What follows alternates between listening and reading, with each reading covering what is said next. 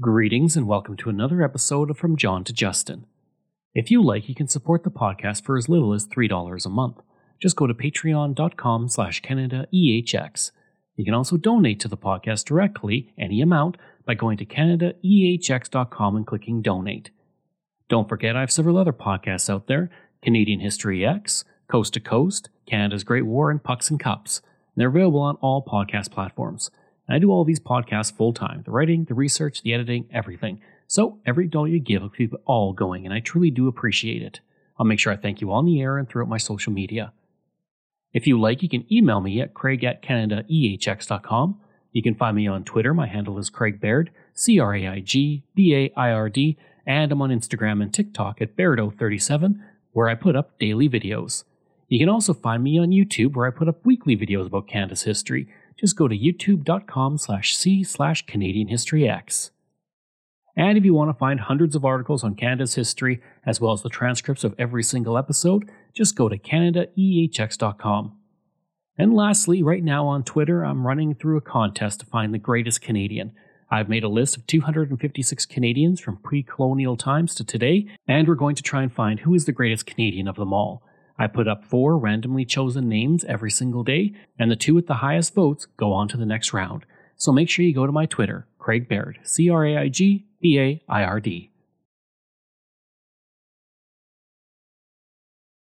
From 2003 to 2011, the federal NDP were led by Jack Layton, who took them to their greatest height in 2011 when they became the official opposition. After Layton died, the party had to find someone to lead them through to the next election and hopefully beyond. That role would fall on Thomas Mulcair, the man who helped take the party from one seat, his own, in Quebec in 2007 to 59 in 2011. The story of Mulcair begins at the Ottawa Hospital on October 24, 1954, when he was born to Jean and Harry Mulcair, one of ten children. Like Layton and other politicians who came before, there was a political heritage to the Mulcair family. His great great grandfather on his mother's side was a Quebec premier, and his great great great grandfather had also served as the premier of the province, the first, in fact. And while he was born in Ottawa, Mulcair would be raised in Hull, Quebec, now part of Gatineau, and just north of Montreal, where he attended Laval Catholic High School. As a teenager, Mulcair had made the decision that he would go into politics.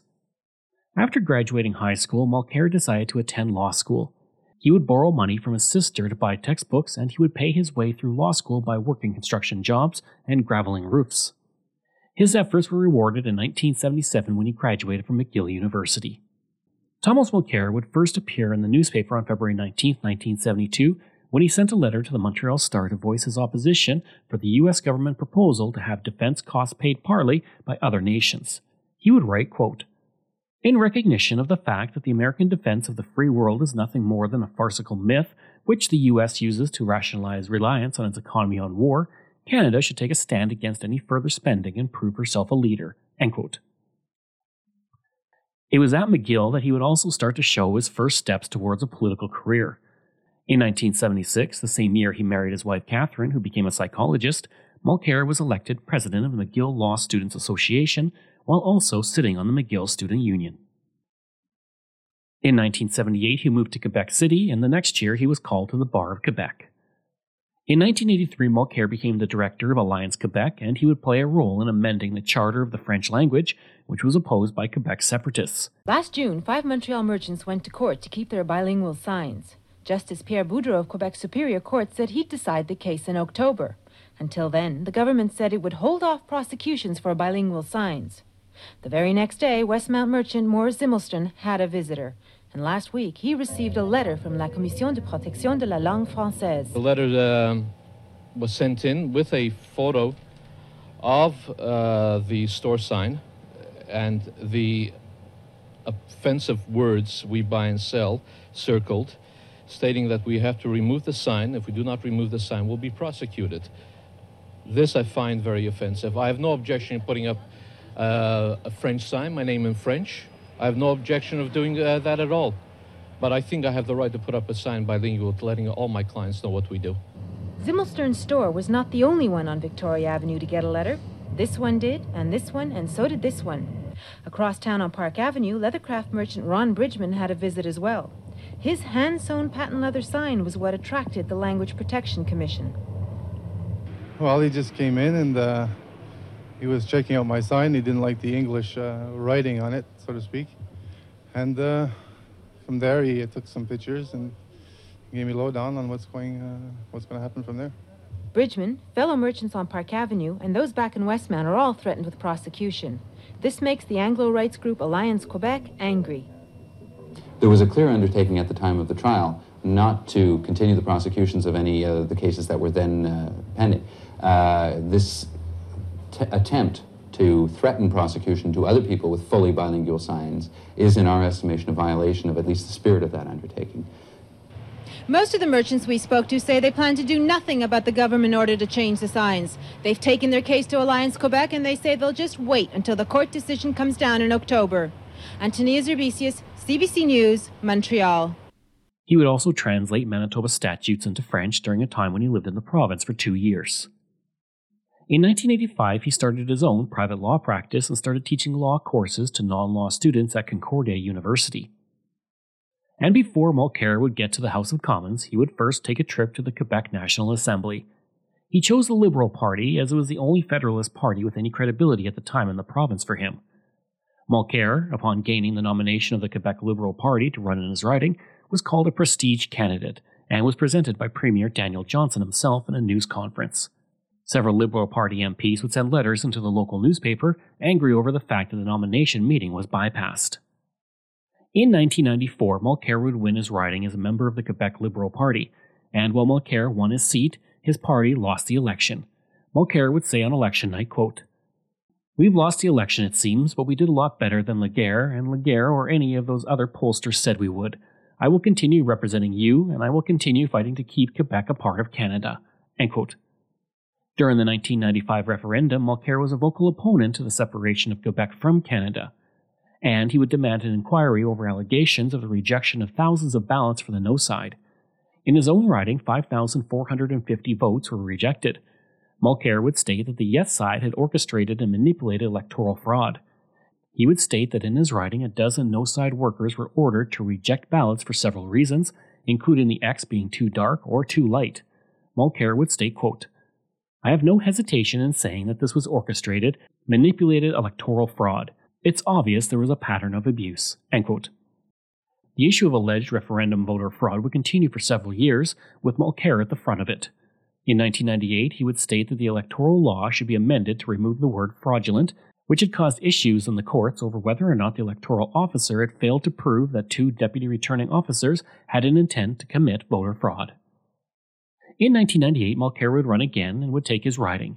In his second provincial election, he took a larger percentage of the votes, 69%, to cruise to another victory.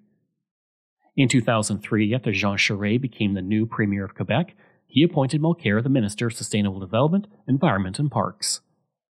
As a minister, Mulcair supported the Kyoto Protocol, and he would draft an amendment to the Quebec Charter of Human Rights and Freedoms to include the right to live in a healthy environment. This would pass in 2006. In early 2006, Mulcair would oppose a condominium development in a ski resort in a national park. On February 27, 2006, Charest removed Mulcair from his portfolio and gave him the Lesser Government Services portfolio. On February 27, 2006, Charest removed Mulcair from his portfolio and gave him the Lesser Government Services portfolio. It was widely believed this was punishment for his opposition to the condo development. Charest would tell the media, quote, Mr. Mulcair preferred to leave the cabinet, I want to thank him for his services he provided at the same time as deploring his decision. Initially, Mulcair gave no comment on what happened. It would be over a week before Mulcair would make a statement stating he was deeply disappointed and surprised. Mulcair would say in a statement, quote, Over the last three years, environmental laws and regulations have been applied in the same manner to everyone, regardless of the size of the industry, regardless of the agricultural production, regardless of the influence of the city. Unfortunately, since August 2005, a certain number of specified files where we applied this rule caused internal friction. One year later, on February 20, 2007, Mulcair announced he would not run in the 2007 provincial election. He stated his intention not to run in a one paragraph news release sent while he and his wife were in France. As soon as he left the provincial Liberal Party, he began having discussions with the federal NDP, the Liberals, and the Conservative parties. He would also consider going back to practicing law. Talks with the Conservative Party did not last long due to the party's opposition to Kyoto. Mulcair would also not choose the Liberals, and in March 2007, he was seen in the front row during a speech by Jack Layton. Many speculated he would go with the NDP as he was seen with Layton and spoken with him only two weeks after choosing not to run in the next election. Layton would state that Mulcair was an old family friend and an expert when it came to the environment. Layton would state, quote, always open to talented individuals like Mr. Mulcair, end quote. Mulcair, for his part, would state he still had not decided if he was staying in politics. One month later, Mulcair announced he would run for the NDP in the next election. Mulcair would not have to wait for the next election, though. On June 21, 2007, he would state he was going to run in a by election. Mulcair would say, quote, The timing is good, support for the NDP is getting stronger and stronger, and our polls show we'll be in a four person race. End quote.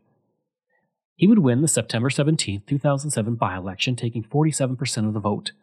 After his win, he became the Quebec lieutenant for Layton and the only NDP member of parliament from Quebec. Other than from 1988 to 1993, the riding had been won by the Liberals in every election since 1935. Upon his election, Mulcair became only the second NDP MP to be elected from Quebec. He was preceded by Phil Edmonston in 1990. Mulcair would state, quote, Tonight the voters opted for change. I'm honored to be the person who will be going to Ottawa to speak on their behalf for peace, for the environment, and to be a voice for future generations as well as working for today's families for their needs. Sworn into Parliament on October 12, 2007, he became the co deputy leader of the NDP, and he would help Layton improve the translation of the Francophone Party materials for use in Quebec. On October 14, 2008, Mulcair was re elected in the federal election in his riding by only 400 votes. This made him the first New Democrat to win a riding in Quebec during a federal election and not a by election. Mulcair would state, quote, It's a humbling experience to be given again the chance to serve. I'm thrilled to continue to be a voice here, but also in Quebec for the NDP, a voice for peace, a voice for sustainable development, a voice for the families of today, and a voice for change. End quote. Mulcair once again would win his riding in 2011 as the Orange Wave surged through Quebec and the party took 59 seats. After the death of Layton on August 22, 2011, Mulcair would state that he was hit hard by the loss of his friend. He would state, quote, We are all so much in a state of shock. The only grief we are thinking about is the deep grief we all feel. Jack is a friend. I just lost my good friend. For the moment, that's all I am concerned about. Everything else can wait for another day. Eventually, Mulcair would decide to run for the leadership of the party. He would announce his decision on October 13, 2011, in Montreal. Soon after he announced he would run for leadership, 60 of 101 NDP MPs put their support behind him. Despite this, though, there were concerns over whether or not he would be chosen by the party to lead it. While he was well known in Quebec, in the West he was mostly unknown. The only time he had spent in the West were two years when he worked as a lawyer in Manitoba during the 1980s. Mulcair would state, quote, I'm very determined and I'm very experienced. I am passionate. People like that in a politician. They like someone who is willing to fight for them, and that's all that I can propose to do. Mulcair would campaign for leadership on the promise of reinventing the party, increasing its presence in Quebec, and attracting more voters from other parts of the country. In all, there were eight candidates vying for leadership of the party who came together for the March 24, 2012 Leadership Convention. And by the time the convention came along, Mulcair was the front runner for the leadership of the party. On the first ballot, Mulcair would take 30% of the vote. Four candidates soon dropped out and endorsed Mulcair. On the second ballot, Mulcair had 38% of the vote, which increased to 43% on the third ballot. Mulcair would win the leadership of the party on the fourth ballot with 57% of the vote. With his win, he became the leader of the official opposition. Mulcair would say in his victory speech, quote, As Jack Layton said, our greatest accomplishment wasn't winning seats in Parliament, it was giving people a reason to believe that you can vote for change. As we unite our party to take on a government that is dismantling the very institutions that we hold dear, we will do so without excluding or demonizing those who disagree with us. We will unite progressives. We will unite our country, and together we will work together for a more just and better world. On April 18, 2012, Mulcair and his wife moved into the official residence of the leader of the official opposition. Things did not start off well for Mulcair who had to deal with some defections from the party in his first year as leader. Bruce Hyer became an independent after he was disciplined for voting in favor of dissolving the Canadian Firearms Registry, and Claude Patry would join the Bloc Québécois after he disagreed with the NDP's position on amending the Clarity Act. That being said, within Quebec, there were some polls that showed the NDP were poised to win more seats than the 59 seats they had won in 2011. When Justin Trudeau was chosen as the new leader of the Liberal Party in April 2013, the NDP would begin to see its support fall, eventually reaching third place in public opinion. When Olivia Chow left the party to run for mayor of Toronto, her seat was lost to the Liberals in June 2014.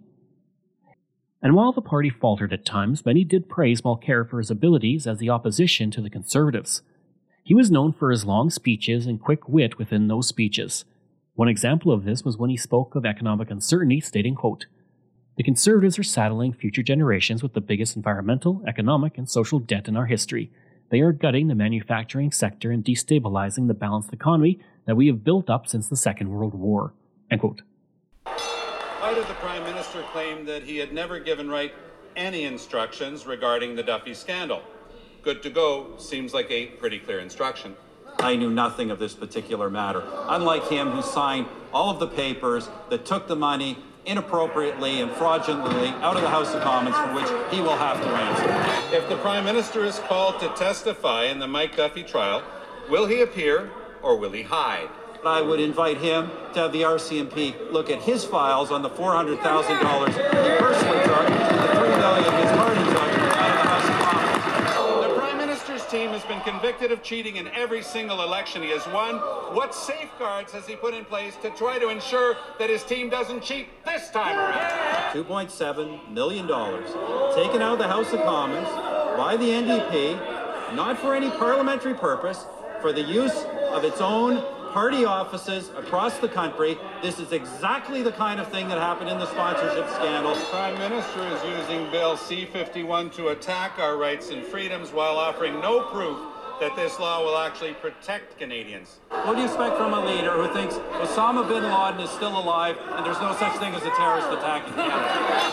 400,000 good-paying manufacturing jobs have been lost while this Prime Minister did absolutely nothing. Shouldn't expect the leader of the NDP to know his facts. Because yesterday, of course, he was out there saying businesses need to pay higher taxes. Will the Prime Minister admit that his plan isn't working, or at the very least, will he please stop visiting assembly lines? Hear, hear! Or at least the leader of the Liberal Party knows when to stop getting up. That's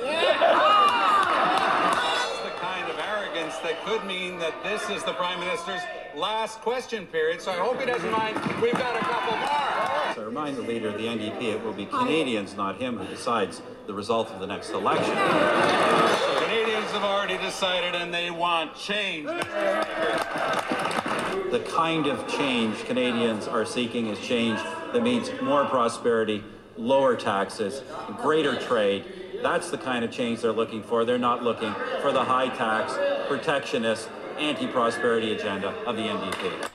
As the next election approached in 2015, the NDP began to rise in the polls, eventually getting into a dead heat with the Liberals and the Conservatives. The party also had success in getting two bills through to the House of Commons. The first removed taxes on feminine hygiene products, and the second banned pay to pay fees charged by banks. The second one would eventually be blocked by the Conservatives. Mulcair would state, quote, In this year's election, we'll offer a choice between change or more of the same, childcare for young families or more tax breaks for the wealthiest few, accessible education and training or more student debt and record youth unemployment, income security for our seniors and veterans or more conservative scandals and mismanagement. Heading into the election, Mulcair was the oldest and most educated leader, but he was the one the Canadians knew the least compared about to Harper and Trudeau. The writ of the election was dropped on August 4th, and for the next 11 weeks, the longest election period in Canadian history, Canada would go through an election. Several issues would dominate the campaign, but the issue over the Niqab became one that would heavily influence the election. Prime Minister Stephen Harper had insisted on a ban on the garment at citizenship ceremonies, which the federal government of Canada found was unlawful, as did the Federal Court of Appeal. The Conservatives attacked the Parti Québécois over it, but by 2015 had appeared to adopt the same stance of banning public servants from wearing it. The Liberals, NDP, and Greens would be against the Conservatives on the matter, while the Bloc would support the Conservatives. Initial polls showed that most Canadians supported the ban at citizenship ceremonies. Thomas Mulcair would attack Harper over the issue during the election, stating, quote, Mr. Harper, there are more anti choice men in your cabinet than women who wear the niqab in Quebec. Mr. Harper, you are playing a dangerous game of the kind I've never seen in my life, and I never thought I'd see a Prime Minister play it. Due to his stance, Mulcair would see the NDP support in Quebec nosedive in the second half of the campaign. Mulcair would also prove to be unpopular with NDP supporters, with only 42% of which stating they would actually want to have a beer or coffee with him. Well, two debates and more than a month of campaigning. Why do you think you haven't been able to pull ahead of the pack in this election? Well, we're running the best campaign and we've got the best reaction across Canada the NDP's ever had. But I think that what we're seeing here in New Brunswick is what we're seeing across Canada. People want change. But in the past, they were told, well, you want change, you're tired of the sponsorship scandal and liberals, then you can change for the conservatives. And when you get tired of the conservatives and the Senate scandal, you can go, hold on. This time, for the first time in Canadian history, there's a real choice. It's the NDP. We've got an incredible team. We've got a clear plan to replace Stephen Harper, start fixing the damage that he's caused. Mr. Harper's plan has failed. 400,000 manufacturing jobs lost, 300,000 more unemployed than when his first recession hit in 08. That's not a plan, that's a total failure. The NDP has a clear plan to grow the economy, create jobs, help families. That's what's on the table. Why isn't that getting through to voters? You're still in a tie with the other two parties. Well, it's getting through to voters like never before. And here in Atlantic Canada, we had a wonderful poll last week. And now I've learned in my uh, decades in, in politics that you can't put a poll in a ballot box, but I'm encouraged by it because it's showing that that strong desire for change is a desire for real change, not going back to the habits of the past and saying, well, we've got to rotate between the Liberals and the Conservatives. People are looking at the NDP as never before. Catherine and I have been traveling the country from coast to coast. We sense this strong desire for change, but we've also had people coming up to us across the country and saying, this is the first time I'm voting NDP. So we sense that people are looking at us like they never have before, and they, re- they really are willing to give the NDP a chance to govern. I'm very proud of that. In the October 19, 2015 election, the Liberals and Justin Trudeau reclaimed the leadership of the country with a huge increase of seats. The party picked up 148 seats, the largest ever numerical increase by a party in a Canadian election. The NDP would lose 51 seats, ending the hopes of another orange wave. The party would finish with 44 seats to become the third party in the House of Commons. Mulcair would state, quote, From the very outset, this election has been about change. Tonight, Canadians have turned a page and rejected the politics of fear and division. After the election, criticism was levied on Mulcair over his decision to run a moderate platform. In April 2006, the NDP convention was held, and Mulcair was criticized by delegates from Alberta over his support of the LEAP manifesto, which was seen as opposing the oil industry. In the convention, 52% of delegates voted for a leadership review within two years.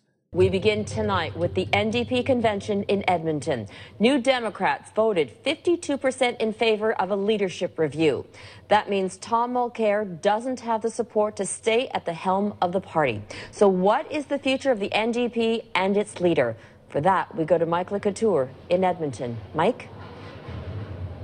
Robin, the NDP came into this convention looking for a new vision, and now they leave Edmonton looking for a new leader. 52 des délégués ont voté en faveur d'un congrès à la chefferie.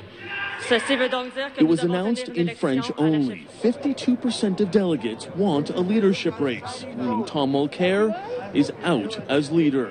The room was in shock as New Democrats let the decision sink in. I was totally surprised. I, I was shocked, actually. I, I was suspecting that there would be a lot more support for him than there was. Yeah, it leaves us in a bad spot. Uh, not a real bad spot. We, we've been down that road before. You know, we lost Jack. After a few minutes, a dejected Mulcair emerged, stating the obvious. Mais c'est aussi clair que nous sommes profondément divisés sur ce sujet. We hope to leave this weekend united, but this vote clearly shows we're deeply divided, Mulcair told the room.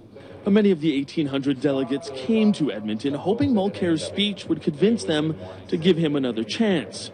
And just before he started, he acknowledged the magnitude of the moment. No pressure. The 31 minute speech sounded like many he had delivered during the election campaign and lacked the desperation of a man fighting for his political life. Left delegates feeling uninspired and failed to sway those calling for his ouster. He is great in the House. but he's bad in the household. He doesn't play well at the doorstep. MPs who had stood behind Mulcair were shocked, but resolved to move forward. Saddened, there's there's no doubt. Uh, there, there there were tears, um, but we are very proud of a, what is a fundamentally democratic party. Now, there was some good news for the NDP. Delegates voted in favor of taking a serious look at the LEAP manifesto. It's a controversial document which calls for a halt to the construction of all new pipelines. So, while New Democrats are looking for a new leader, it seems they at least have a vision for the way forward. Robin? All right, thanks for that, Mike. Mulcair would remain as leader until a replacement was found. On October 1, 2017, Jagmeet Singh succeeded him as leader of the party. On December 18, 2017, Mulcair resigned from the House of Commons effective June 2018.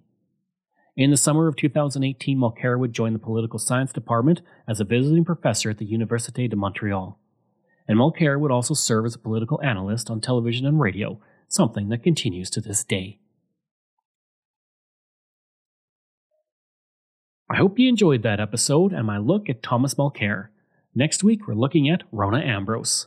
If you like, you can email me at craig at canadaehx.com. You can find me on Twitter. My handle is Craig Baird, C R A I G B A I R D, and I'm on Instagram at Bairdo37. As well, again, if you want to support the podcast, you can for as little as $3 a month. Just go to patreon.com slash CanadaEHX. And you can donate to the podcast by going to CanadaEHX.com and clicking donate. I'd also like to thank all of my wonderful patrons, and I apologize if I get any names incorrect. Michael Matthews, Joanna Parker, Jeff Dahl, Vobs, Robert Page, Richard D., Colin Johnson, Katie Caldwell, Jeff Hershey, Kyle Murray, Steve Paikin, Matthew Gartho, Lionel Romaine, Dr. Bob Turner, an anonymous patron that I truly do appreciate, Randy Hayden, Doug Campbell, Reg W., Deborah Carlson, Francis Helbling, Nick Zinri, Shannon Marshall, Clinton Martinez, Dimitri Shove, Aaron O'Hara Myers, Robert Dunseith, Todd Casey, Catherine Roy, Luke S., JP Bear, Jason Hall, Phil Maynard, and Iris Gray. Information from Montreal Star, the Montreal Gazette, Maclean's National Post, Wikipedia, Ottawa Citizen, North Bay Nugget, Sioux Star, and the Calgary Herald. Thanks. We'll see you again next time. Hi, it's Shauna, and I might be a bad parent because my kids think french fries are vegetables. Hey, it's Ryan, and I might be a bad parent because I went out for wings when my wife was in the hospital after giving birth. Johnny here. I might be a bad parent because in my house, the tooth fairy gives pocket change. But we're not alone. Len emailed us and said his six year old daughter's Tarzan moment going from love seat to lazy boy by curtains made him more proud than any dance recital. and Andy left his two year old at the rink. All right, guys, I'm sure we're not alone. Like Andy's kid. For stories and confessions like this, make sure you check out our podcast. It's called Bad Parents, and it's available wherever you get your podcasts. I left a glove at the rink.